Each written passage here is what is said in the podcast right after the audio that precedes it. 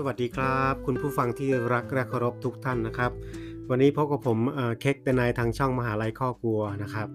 คาวบาน University นะครับ Learning for Better Life เรียนรู้วันละนิดเพื่อชีวิตที่ดีขึ้นนะครับ หลายคนถามผมว่าทำไมผมตั้งชื่อช่องสถานีว่าคาวบานหรือมหาลัยข้อกลัวนะครับ ก็เป็นคำถามที่หลายคนถามมานะครับ ก็ขออธิบายนะครับว่าคือ ต้องการตั้งคุดีเริ่ม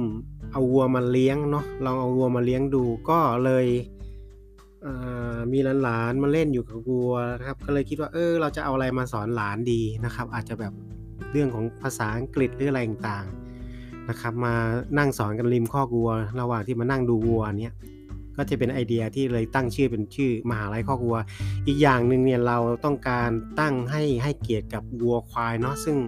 เราอ่า เป็นเราลากเง้าเนี่ยมาจาก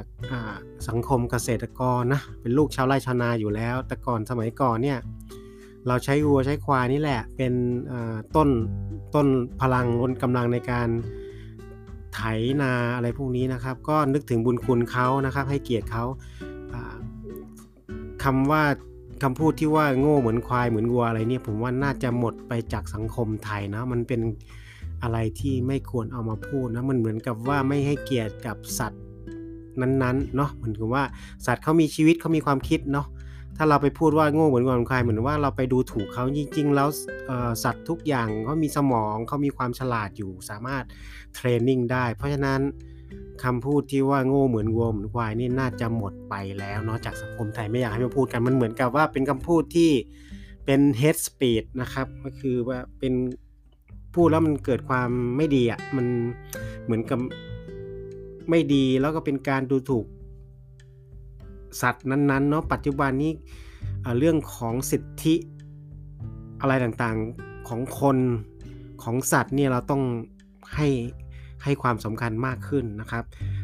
ก็เลยเอามาตั้งเป็นชื่อมหาลัยข้อกลัวอีกอย่างหนึ่งใช้คำว่ามหาลัยก็คือเพราะว่าเราไม่ได้ว่าเป็น ต้องการให้เรียกเป็นภาษาชาวบ้านชาวบ้านมากกว่ามหาลัยนะครับ ไม่ต้องอข้อกลัวข้อกลัวก็คือต้องการที่จะสอนเด็กๆ หรืออะไรใครนี่ที่อยู่ในริมคลอกกลัวนั่นเองนะครับก็เลยตั้งชื่อเป็นคาวบาน University แล้วก็ อาจะตั้งใจให้เป็นแหล่งความรู้ที่เราเอาความรู้ทั้งหลากหลายต่างๆ เรื่องของ life skill อะไรมาพูดกันเนาะมาเล่าให้กันฟังก็เหมือนกับมาแชร์ประสบการณ์มากกว่า อย่าเรื่องเป็นเรื่องมาามาสอนมาอะไรเลยครับ อันไหนที่ผมผ่านประสบการณ์มาชีวิตมาก็จะเอามาแชร์มาเล่าสู่กันฟังเนาะอันนี้ก็เป็นที่มาของเรื่องของอมหาลัยข้อกลัวนะครับคาบาน University ก็คือเพื่อจะเอาความรู้มาแชร์กันเองนะครับ วันนี้ปีใหม่แล้วมีขอพูดถึงเรื่อง personal finance นะครับ แล้วก็มีน้องเขาถามเข้ามาเป็น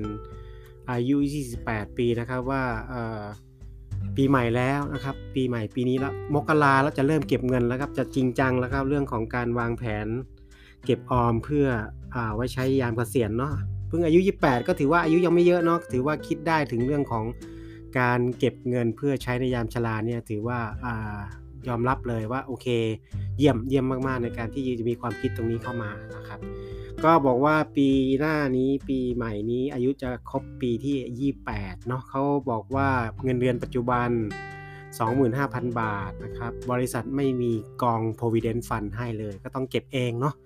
บริษัทไม่มีให้ก็ต้องเก็บเองนะครับ ถ้าใครไม่เก็บเองนี่ก็จะลำบากเนาะในอนาคตนะครับ เพราะว่าความแก่นี่มันมามาหาทุกคนนะครับ ถ้าเราไม่ไปซะก่อนเนาะ ทุกคนก็จะต้องแก่อยู่แล้วนะครับ เพราะนั้นเรื่องของการคิดเก็บเงินเก็บออมไม่ได้ใช้ในยามชรานี่เป็นเรื่องที่ทุกคนที่จะต้องรีบทำเลยอันใครทำได้เร็วมากที่สุดก็จะดีเท่านั้นนะครับ บอกว่าอายุ 28 Provident Fund ไม่มีเงินเดือนปัจจุบัน 25,000ต้องการเกษียณที่อายุ 60 นะครับ แล้วก็อยู่จนถึงอายุ 95อ่าต้องการเงินใช้เดือนละ 25,000 บาทหลังจาก อายุ 60 ไปแล้วก็คือเวลาใช้เงินก็คือ 35 ปีนั่นเอง 60 ถึง 95 ก็คือ 35 ปีเนาะคิดดูแล้วกันว่าต้องการใช้เดือนละ 25,000มันใช้เงินเยอะนะ 35 ปีไม่ได้ทำงานแล้ว แต่ต้องต้องมีเงินมาเพียงพอในการใช้ตรงนั้นนะครับ ถามว่าาผมต้องออมเดือนละเท่าไหร่นะครับ แล้วก็เอาเงินนี้ไปออมลงทุนยังไงถึงจะได้เงินเมื่ออายุ 60 มีเงินเท่านั้นเท่านี้นะครับ แล้วก็ถามว่าอายุ 60 แล้วเนี่ยควรจะพอร์ตลงทุนหรือเงินเก็บของเราควรจะมีอยู่ที่ประมาณกี่ล้านนะครับเพื่อจะได้มีเงินให้ใช้เพียงพอจากอายุ 60 จนถึง 95 เดือนละ 25,000 บาท เงินปัจจุบันนะครับ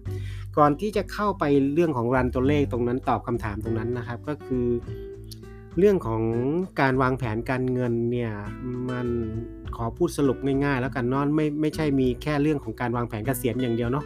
มนุษย์ที่เกิดมาทุกคนเนี่ยมันไม่ใช่มีเงินแค่ก้อนเดียวที่จะต้องเก็บกองใช้ก็คือเงินใช้เงินกินรายเดือนมันต้องมีอยู่แล้วเรื่องของอีกูรูที่เขาให้คำแนะนำเรื่องของการเงินอย่างเช่นซูซี่ออมันนะครับของอเมริกาเนี่ยแกก็บอกว่า ทุกคนเนี่ยควรจะมีเก็บเงินมีเงินฉุกเฉินก่อน แล้วก็ถึงจะมีเงินเกษียณ เพราะฉะนั้นผมก็จะพูดอยู่เสมอว่าสิ่งแรก 3 อย่างที่ผมอยากจะแนะนำให้น้องๆทุกคนได้เริ่มทำเลย 3 อย่างของชีวิตที่ทำเลยก็คือ เมื่อเราจบเรียนจบแล้วเนี่ยเข้าสู่ตลาดแรงงานเนี่ยอยากจะนะแนะนำให้ทำสามอย่างสามอย่างอันดับแรกเลยนะครับ คือเรื่องของ การวางแผนการเงินก็คือวางแผนชีวิตนั่นเองเนาะสามอย่างแรกก็คือที่ทำต้องทำอะไรหนึ่งเรื่องของการปิดความเสี่ยง ป้องกันความเสี่ยงในชีวิตนั่นเอง ความเสี่ยงในชีวิตของมนุษย์ของเรามีอะไรก็คือ ความเสี่ยงในเรื่องของการที่จะเกิดการเสียชีวิตก่อนว่าอันควร หรือการเกิดอุบัติเหตุแล้วทำให้เราพิการไม่สามารถทำงานได้แล้วคนเราถ้าเกิดพพิการแล้วไม่สามารถทำงานได้หมายถึงว่าพิการถาวรเนี้ย ไปทำงานที่ไหนไม่ได้เลยต้องนอนอยู่บ้านเนี่ยเป็นภาระไหมล่ะ เป็นภาระพ่อแม่ญาติพี่น้องเนาะเนื่องจากนอกจากเราหาไรายได้ไม่ได้แล้วเนี่ย เขาจะต้องมานั่งดูแลเราอีก ถ้าเดินเหินได้ช่วยตัวเองได้ก็ว่าอีกก็ถือว่าดีมากๆ แต่ถ้าเกิดต้องนอนอยู่บนเตียงล่ะ เงินก็ไม่ได้หาไม่ได้งานก็ไม่ได้ทำแล้วจะต้องเป็นภาระให้คนอื่นมาดูแลเราเนี่ยมันเป็นอะไรที่ค่อนข้างจะมหาศาลเนาะอันนี้เรื่องของการวางแผนการเงินวางแผนชีวิตเนี่ย สามอย่างที่ต้องทำอันดับแรกก็คือ 1. ปิดความเสี่ยงนะครับ ปิดความเสี่ยงปิดยังไงก็คือเรื่องของป้องกันไม่ให้เกิดอุบัติเหตุกับตนเองนั่นแหละปิดก็คืออย่างสูงว่าขับรถก็อย่าประมาทใช้ความเร็วก็อย่าขับเร็ว ขับมอเตอร์ไซค์ก็ต้องใส่หมวกกันน็อก ไม่ขับเร็ว ไม่เมาแล้วขับ อันนี้ก็เป็นการป้องกันอย่างหนึ่งลดลดความเสี่ยงลงเนาะหรือว่าไม่ขับรถกลางคืนก็ช่วยได้นะหรือไม่ฝนตกหนักถนนลื่น ก็ไม่ควรใช้ความเร็วหรือไม่ควรขับเลยก็จะดีนะครับถ้าออกไปต่างจังหวัดไกลๆเนี่ยหลีกเลี่ยงนะที่จะขับรถกลางคืนอะแล้วก็เกิดฝนตกด้วยนะครับ มืดด้วยอะไรต่างๆเนี่ยไม่ควรเลยนะครับ การขับรถกลางคืนกับการการขับรถกลางวันเนี่ยมีผลต่างกันนะครับ แล้วก็เรื่องของความเร็วที่ใช้เรื่องของการเคารพกฎจราจรเอาขับมอเตอร์ไซค์ต้องมีกำป้องกัน หมวกกันน็อกต้องมีถุงมือเสื้อ ที่มันหนาเกิดล้มเข่าเคิลอะไรต่างอันนี้มันก็ต้องก็ต้องมีหมด อันนี้เป็นการปิดความเสี่ยงลดความเสี่ยงโอกาสที่จะเกิดอะไรที่เราทำให้เราบาดเจ็บก็จะลดลงนะหมวกกันน็อกอะไรต่างเนาะอันนี้ก็เป็นการป้องกันความเสี่ยงอย่างหนึ่งแต่ว่าสุดท้ายแล้วก็คือการป้องกันความเสี่ยงที่ดีขึ้นมาหน่อย ก็นอกจากเราทำตรงนี้แล้วเนี่ยเราก็ต้องมีการซื้อประกันเนาะก็คือผลักภาระความเสี่ยงไปให้กับบริษัทประกันนั่นเองบริษัทประกันเขาเป็นตัวกลางในการที่จะ เฉลี่ยความเสี่ยงของมนุษย์ในสังคมนั่นแหละก็คือถ้าหลายๆ คนทุกคนมาทำประกันเนี่ยต้นทุนมันก็จะเฉลี่ยถูกลง เบี้ยประกันก็จะถูกลง แต่ถ้าคนทำน้อยเนี่ยต้นทุนก็ต้องแพงขึ้น พอทุกคนทำประกันเนี่ยทำให้ทุกคนมาเฉลี่ยทุกเฉลี่ยทุกเฉลี่ยสุขเนี่ยเบี้ยประกันที่ทุกคนจ่ายมันจะน้อยลงเนาะการซื้อประกันก็คือซื้อเพื่อ ป้องกันความเสี่ยงนั่นเองเกิดมันมีความไม่ใช่ มันมันมีความเสี่ยงแล้วเนี่ยมันมันเทาหนักให้เป็นเบา เกิดเรามีเงินประกันทำไว้สัก 3 ล้าน 5 ล้าน หรือล้านหนึ่งก็แล้วแต่เกิดเราเรียนจบมาใหม่ๆเลยพ่อแม่ยังไม่ได้เงินอะไรจากแทกแดงเรียวจากเราเกิดไปประสบอุบัติเหตุขับมอเตอร์ไซค์ล้ม หัวฟาดพื้น เกิดพิกงพิการอย่างเงี้ยพ่อแม่เลี้ยงมาตั้ง 20 ปี หมดเงินกี่ล้าน แล้วพอมาต้องมาเป็นภาระอีก ถ้าเราทำงานแล้วเราคิดตรงนี้นะเอออย่างน้อยทำประกันไว้เกิดเราหรือว่าเสียชีวิตมาเนี่ยอย่างน้อยเราทำประกันไว้เนี่ย พ่อแม่ก็จะได้เงิน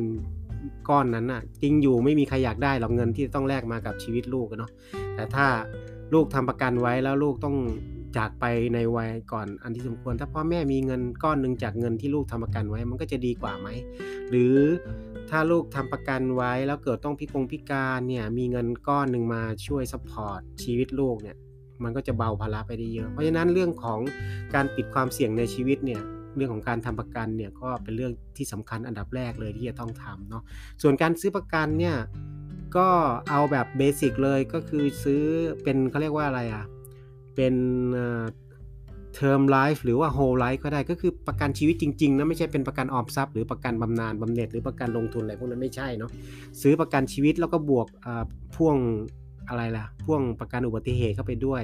ก็ไม่ต้องซื้อเยอะเงินเดือนเราน้อย ก็เบี้ยที่จะจ่ายก็ไม่ควรจะเกิน 5%อย่างมากก็ไม่ควรจะเกิน 10%ผมว่า 5%นะโอเค เพราะว่าถ้าเกิดเราไปทำงานอย่างน้อยเนี่ยบริษัทที่เราไปทำเขาก็จะมี เขาก็มีประกันหมู่ประกันอะไรให้เราบ้างบางส่วนแล้วเนาะแต่ถ้าเราก็มาทำเองบ้างบางส่วน ไม่ต้องไปจ่ายเบี้ยแพง เอาประกันแบบโฮลไลท์ก็ได้ประกันตลอดชีวิต ส่งเบี้ยก็ไม่ควรจะเกิน 5%ของรายได้ของเรา อันนี้ลองดูเนาะซื้อประกันก็ต้องซื้ออันดับแรกเลย อันดับข้อที่ 2 ที่จะแนะนำให้ทำเรื่องของการวางแผนการเงินก็คือ เรื่องของการเก็บเงินฉุกเฉินเนาะ emergency fund หรือว่าเอ่อ rainy day fund นั่นเองนะครับ อันดับ 2 ที่ต้องทำนะครับ เงินฉุกเฉินควรมีกี่เดือนสูงว่ามีเรามีรายจ่ายเลยอะรายเดือนที่จะต้องอยู่ต้องกินเนี่ยสูงว่าเดือนละ 20,000เพราะนั้นเงินฉุกเฉินที่เราควรมีเขาบอกว่าแนะนำให้ 6 เดือนหรือก็สิบสองเดือนก็เอา 6 เดือนคูณ 20,000 ก็เท่าไหร่แสนสองถ้าต้องการมีปีหนึ่ง12 เดือนก็เป็น 2 4 0 0 0เพราะฉะนั้นเงินก้อนแรกที่จะต้องเก็บก็คือเงินฉุกเฉินนี่แหละใช้เวลาเก็บสักปี 2 ปี 3 ปีก็ได้ เก็บให้ครบแต่แรกเก็บเอาสัก 6 เดือนก่อน สมมติว่าเงินที่เราต้องใช้เกิดเราตกงานเนี่ย ก่อนที่เราจะหางานได้มันอาจจะต้องใช้เวลาหลายเดือน แล้วเรามีเงินฉุกเฉินสักครอบคลุมค่าใช้จ่ายให้เราอยู่ได้สัก 6 เดือนอย่างไม่ต้องเดือดร้อนไม่ต้องไปหยิบยืมใครไม่ต้องไปเดือดร้อนใครเนี่ยหเดือนหรือปีหนึ่งปีหนึ่งก็จะเซฟกว่าเนาะเอาเรื่องเงินฉุกเฉินก็ต้องเก็บยังไง ก็ไม่เอาไปซื้อหุ้นซื้ออะไรไม่ได้นะก็ต้องเก็บไว้ในบัญชีออมทรัพย์อะไรที่มันสามารถถอนแล้วได้เลยหมายถึงว่าเราเกิดเรา ตกงานหรืออะไรเราเดือดร้อนฉุกเฉินจริง ๆ เราจะต้องถอนเงินแล้วได้เลยจากตู้ได้เลย อันนี้ถ้าใครมี 12 เดือนสูงว่า2 4 0 0 0ก็แบ่งเป็นแสนสองเอาไว้ใน ATM ก็ได้ถอนเมื่อไหร่ก็ถอนได้ แต่แล้วอีกแสนสองก็อาจจะไปลงทุนเล็กน้อยที่มันซื้อสลากออมสินหรือว่าซื้อกองทุนตราสารหนี้อะไรที่มัน ราคามันไม่เปลี่ยนแปลงมากไม่หวือหวา แล้วก็ขายมันก็ได้เงินไม่ไม่ช้าวันสองวันก็ได้เงินแล้วเหมือนกันเนาะก็แบ่งออกเป็น 2 ขยักก็ได้นะแทนที่จะมาฝากไว้กับบัญชีออมทรัพย์ทั้งทั้ง2องแสนสี่เนาะอันนี้เป็นเงินก้อนก้อนแรกเลยที่จะต้องเก็บเงินฉุกเฉินมี6ถึง12 เดือนอะถ้าเก็บเงินฉุกเฉินได้แล้วเนี่ยคือ ก็ยังไม่ต้องคิดทำอย่างอื่นเลยเรียนจบใหม่ ๆ เนี่ยใครคันไม้คันมืออยากจะซื้อรถอยากจะซื้อบ้าน อยากจะไปเที่ยวต่างประเทศนี่เอาไว้ก่อนเลย อย่าได้คิดเลย แล้วก็เรื่องของบัตรเครดิตนี่อย่าได้มีเลยนะครับ ถ้ามีก็ควรจะมีแค่ใบเดียวแล้วก็ควรจะเป็นบัตรเครดิตที่ไม่มีค่าธรรมเนียม แล้วก็ดอกเบี้ยต้องต่ำที่สุด แล้วเวลาใช้บัตรเครดิตก็ควรจะใช้อย่าค้างหนี้เขาใช้แล้วก็ต้องแบบ ใช้ให้หมดเลยนะหมายถึงว่าสิ้นเดือนมาบินมาก็นั่นคือไม่ใช้ดีที่สุดอ่าไม่มีก็ดีที่สุดแต่ว่าชีวิตคนปัจจุบันก็อาจจะต้องมีใช้บัตรเครดิตเนาะเวลามันไปจองโรงแรมหรือไปอะไรต่างๆอาจจะต้องใช้บัตรแล้วก็ใช้บัตรให้มันฉลาดก็คือต้อง ให้มันมีแหมซื้อบัตรเครดิตมันมีเลือกเลือกเลือกบัตรที่มันมีผลประโยชน์เยอะๆอย่างเช่น แบบเขามีส่วนลดให้เยอะ ๆ ดอกเบี้ยต่ำๆ แล้วก็ระยะเวลาปลอดหนี้นานๆ ไม่มีค่าธรรมเนียมเงี้ยเอามีสักใบหนึ่งก็พอนะครับ เรื่องของบัตรเครดิตนะครับ เงินก้อนที่ 2 1 กับ2เนี่ยต้องเก็บเลยก็คือเงินเกษียณนี่แหละนะครับ ใครคิดว่า โอ้ยเพิ่งอายุ 20เพิ่งเริ่มทำงานไม่คิดถึงเรื่องเกษียณหรอก อันนั้นเป็นการที่คิดผิดนะครับ เพราะฉะนั้นออย่างที่ผมบอกเงิน สองก้อนแรกที่คนจะต้องเก็บเลยก็คือเงินเกษียณกับเงินฉุกเฉินอะเงินฉุกเฉินมีครบแล้ว เก็บมาประมาณปี 2 ปีได้ครบแล้ว สมมติว่า2องแสนสี่แล้ว เงินเกษียณเราก็ต้องเริ่มเก็บเลย หมายถึงว่าเก็บพร้อมขนานไปเลยนะสมมติว่าเริ่มทำงานที่อายุยี่สิบสองยี่สามเนี่ยเงินฉุกเฉินกับเงินเกษียณเก็บขนานพร้อมกันไปเลยนะครับ แล้วก็ พอเก็บเงินเกษียณได้ครบแล้วเนี่ยเราก็มีเงินเก็บอยู่แค่ก้อนเดียวเป็นภาระที่ต้องเก็บก็คือเงินเกษียณเพราะเงินเกษียณต้องเก็บตลอดชีวิตเลย ตั้งแต่เริ่มทำงานนี่แนะนำเนาะแต่ใครที่ยังไม่ได้เก็บถ้ารู้วันนี้แล้วอายุ 25 30 ก็ต้องเริ่มวันนี้เดือนนี้ปีนี้เลยเนาะแล้วก็เรื่องของการที่จะไปเก็บเงินเรียนต่อดาวรถดาวบ้าน ถ้าเราเทคแคร์เงิน 2 ก้อนนี้แล้ว หมายถึงว่าเงินฉุกเฉินกับเงินเกษียณแล้วเนี่ย ถ้าเรายังสามารถเก็บได้เพิ่มเราก็ถึงไปมุ่งถึงเป้าหมายอื่นต่อไปเนาะอย่างเช่น เก็บเงินเพื่ออดาวรถดาวบ้านไปเที่ยวต่างประเทศเงินทุนเรียนต่อเงินอะไรอะเงินก้อนอื่น ๆ ที่เราจะเก็บนะเอาไว้เอาไว้ที่หลังเลยแล้วเรื่องรถเรื่องลานี่อย่าเพิ่งซื้อเลยนะครับ โอเค อันนี้ก็คืออาจจะพูด เกินนำก่อนว่าก่อนที่เราจะเก็บเงินเกษียณเนี่ยถามเข้ามาเนี่ยเงินฉุกเฉินจะต้องมีด้วยนะ ต้องเก็บเงินฉุกเฉิน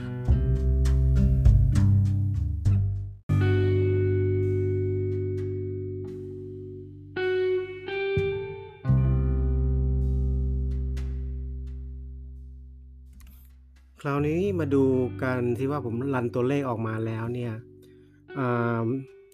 ตัวเลขที่ต้องออมเดือนแรกเลยของน้องนะครับ มกราก็คือเดือนละประมาณ 7,900 หรือคิดเป็นเปอร์เซ็นต์ของรายได้แล้วประมาณอยู่ที่ 31.85%นะครับ ก็คือตีเป็นตัวเลขกลมๆก็ได้ครับ อยู่ที่ประมาณ 8,000 บาทนะครับ วิธีนี้เป็นวิธีที่ออมไม่เท่ากันนะอันนี้เดี๋ยวจะอธิบายเพิ่มเติมว่าออมไม่เท่าไม่เท่ากันออมยังไงแต่ถ้าน้องคิดว่าจะออมเท่ากันทุกเดือนก็ตกที่เดือนละประมาณ 1 5 1,486 บาท ซึ่งวิธีนี้เป็นวิธีที่ไม่ไม่แนะนำเพราะว่าเป็นหนักหนักเกินไปสำหรับตอนเริ่มต้นนะครับ แล้วก็เงินที่ต้องมีตอนอายุ 60นะครับจะต้องมีประมาณ6อ่า20 ล้าน 20.48 ล้าน ตีไปง่ายๆก็คือ 20.5 ล้านนั่นเองนะครับแล้วนี้มาดูวิธีออมแบบไม่เท่ากันก็คือผมประมาณการว่ารายได้ของน้องอช่วงอายุ 28 จนถึง 35 เนี่ยรายได้จะเพิ่มที่อัตราการเพิ่มของรายได้อยู่ที่ประมาณ 5%นะครับ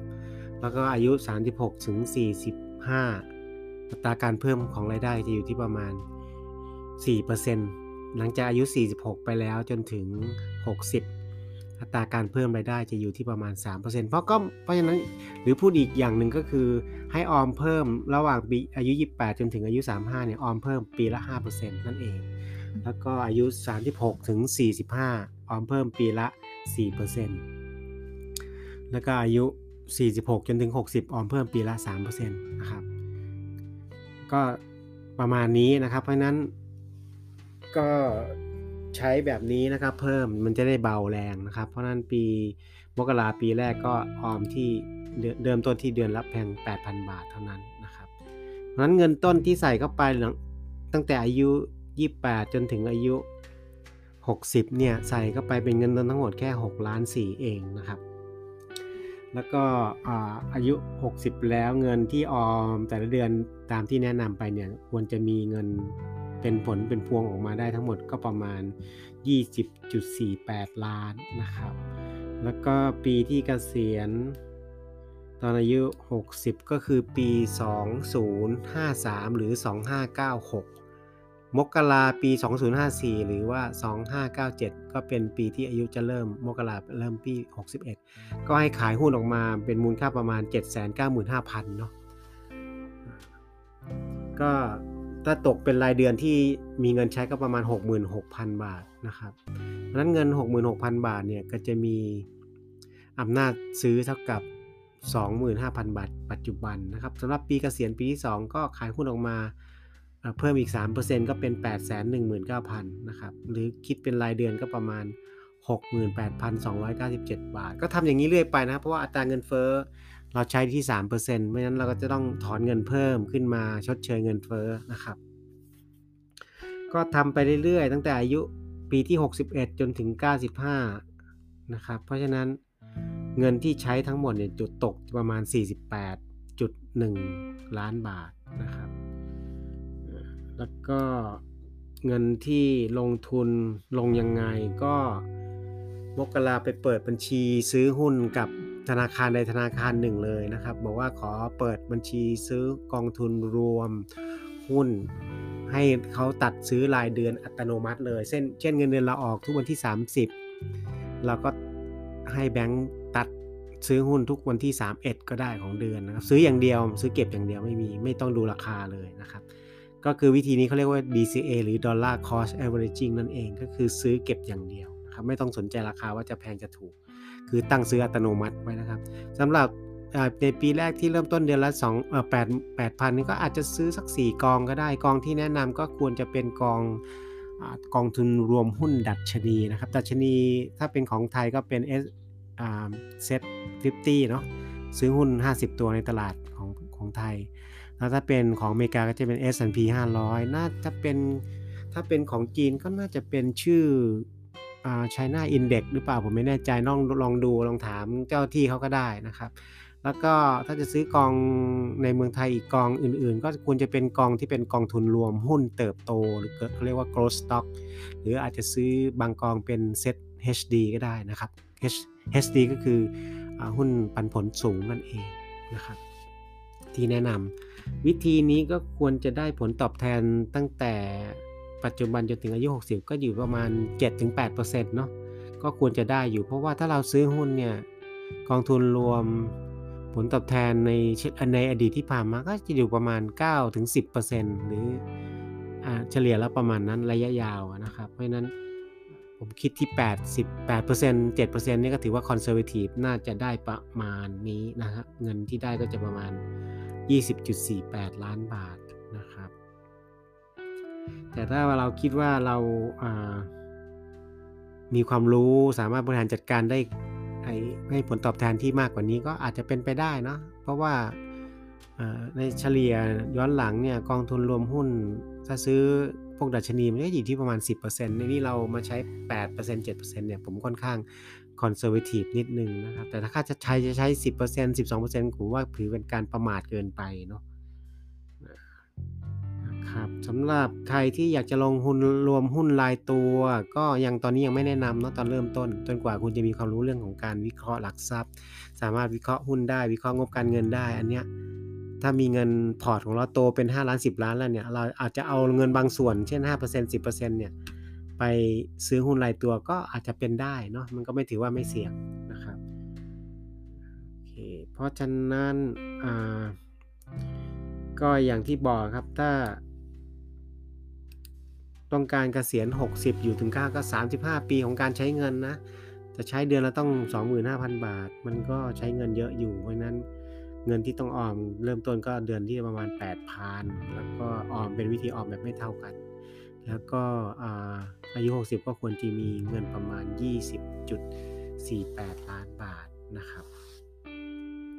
แต่ถ้าถูกหวยได้เงินมา 2.35 ล้านก็ไม่ต้องออมเพิ่มนะ เอาเงินเนี้ยไปลงทุนในกองทุนรวมหุ้นดัชนีอะไรพวกเนี้ยก็อายุ 60 ก็ควรจะได้เงินประมาณ 20.48 ล้าน หรือถ้าจะออมเท่ากันทุกเดือนก็เดือนละ 15,486 บาทนะครับแต่วิธีนี้เป็นวิธีที่ไม่แนะนำเพราะว่ามันหนักเกินไปนะครับ โอเคก็คิดว่าคงจะพอได้ไอเดียมาพอสมควรนะครับสำหรับ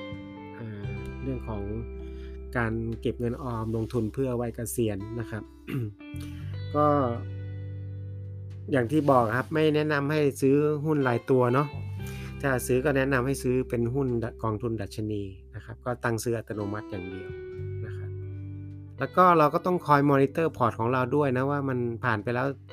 แต่ละปีแต่ละปีเนี่ยเงินของเราควรจะได้อยู่อยู่มันอยู่ on track ไหมอยู่ประมาณเท่าไหร่นะถ้ามันหนีไปมากเกินไปก็ต้องมานั่งดูปรับดูที่ว่ามันพลาดตรงไหนผลตอบแทนมันได้ตามที่เราคาดหวังไหมนะครับโอเคก็คงคิดว่าคงจะพอมีประโยชน์บ้างไม่มากก็น้อยนะครับสำหรับเรื่องของวางแผนของเกษียณของคนอายุ28 ปีนะครับ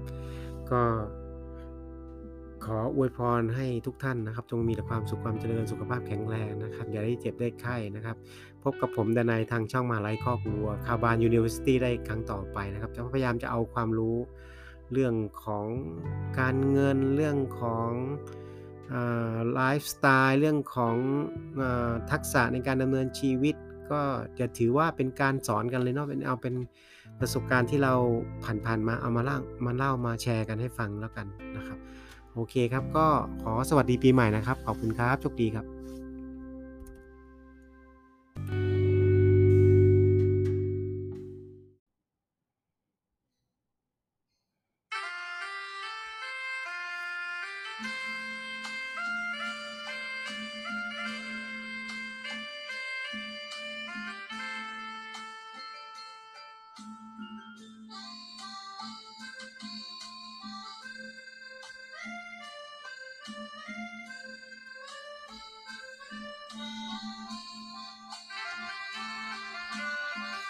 จากแดนอีสานบ้านเกิดเมืองนอน มาเล่นละครบทชีวิตหนัก จากพ่อแม่มา พบพาคนไม่รู้จัก จากคนที่รัก จำลามาหางานทำ อาบเพื่อต่างน้ำคล้ำอยู่กับงาน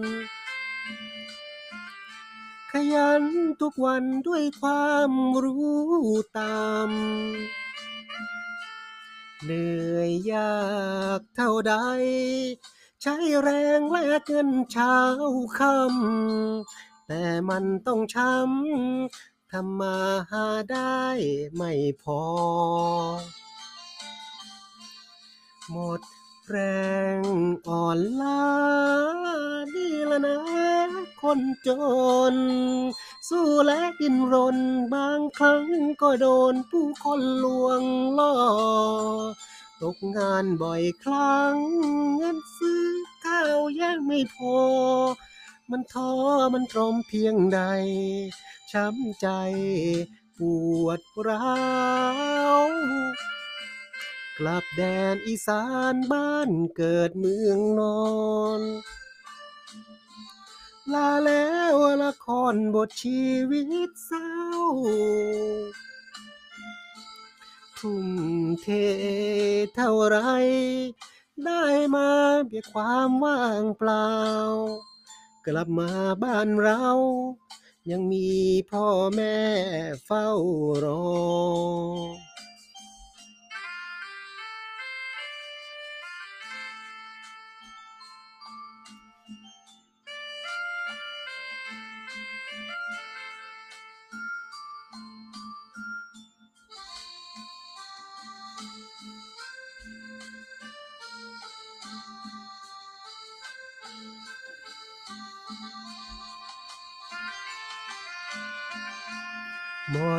แรงอ่อนล้าดีละนะคนจน สู้และดิ้นรนบางครั้งก็โดนผู้คนลวงล่อ ตกงานบ่อยครั้งเงินซื้อข้าวยังไม่พอ มันท้อมันตรมเพียงใด ช้ำใจปวดร้าว กลับแดนอีสานบ้านเกิดเมืองนอน ลาแล้วละครบทชีวิตเศร้า ทุ่มเทเท่าไร ได้มาแต่ความว่างเปล่า กลับมาบ้านเรา ยังมีพ่อแม่เฝ้ารอ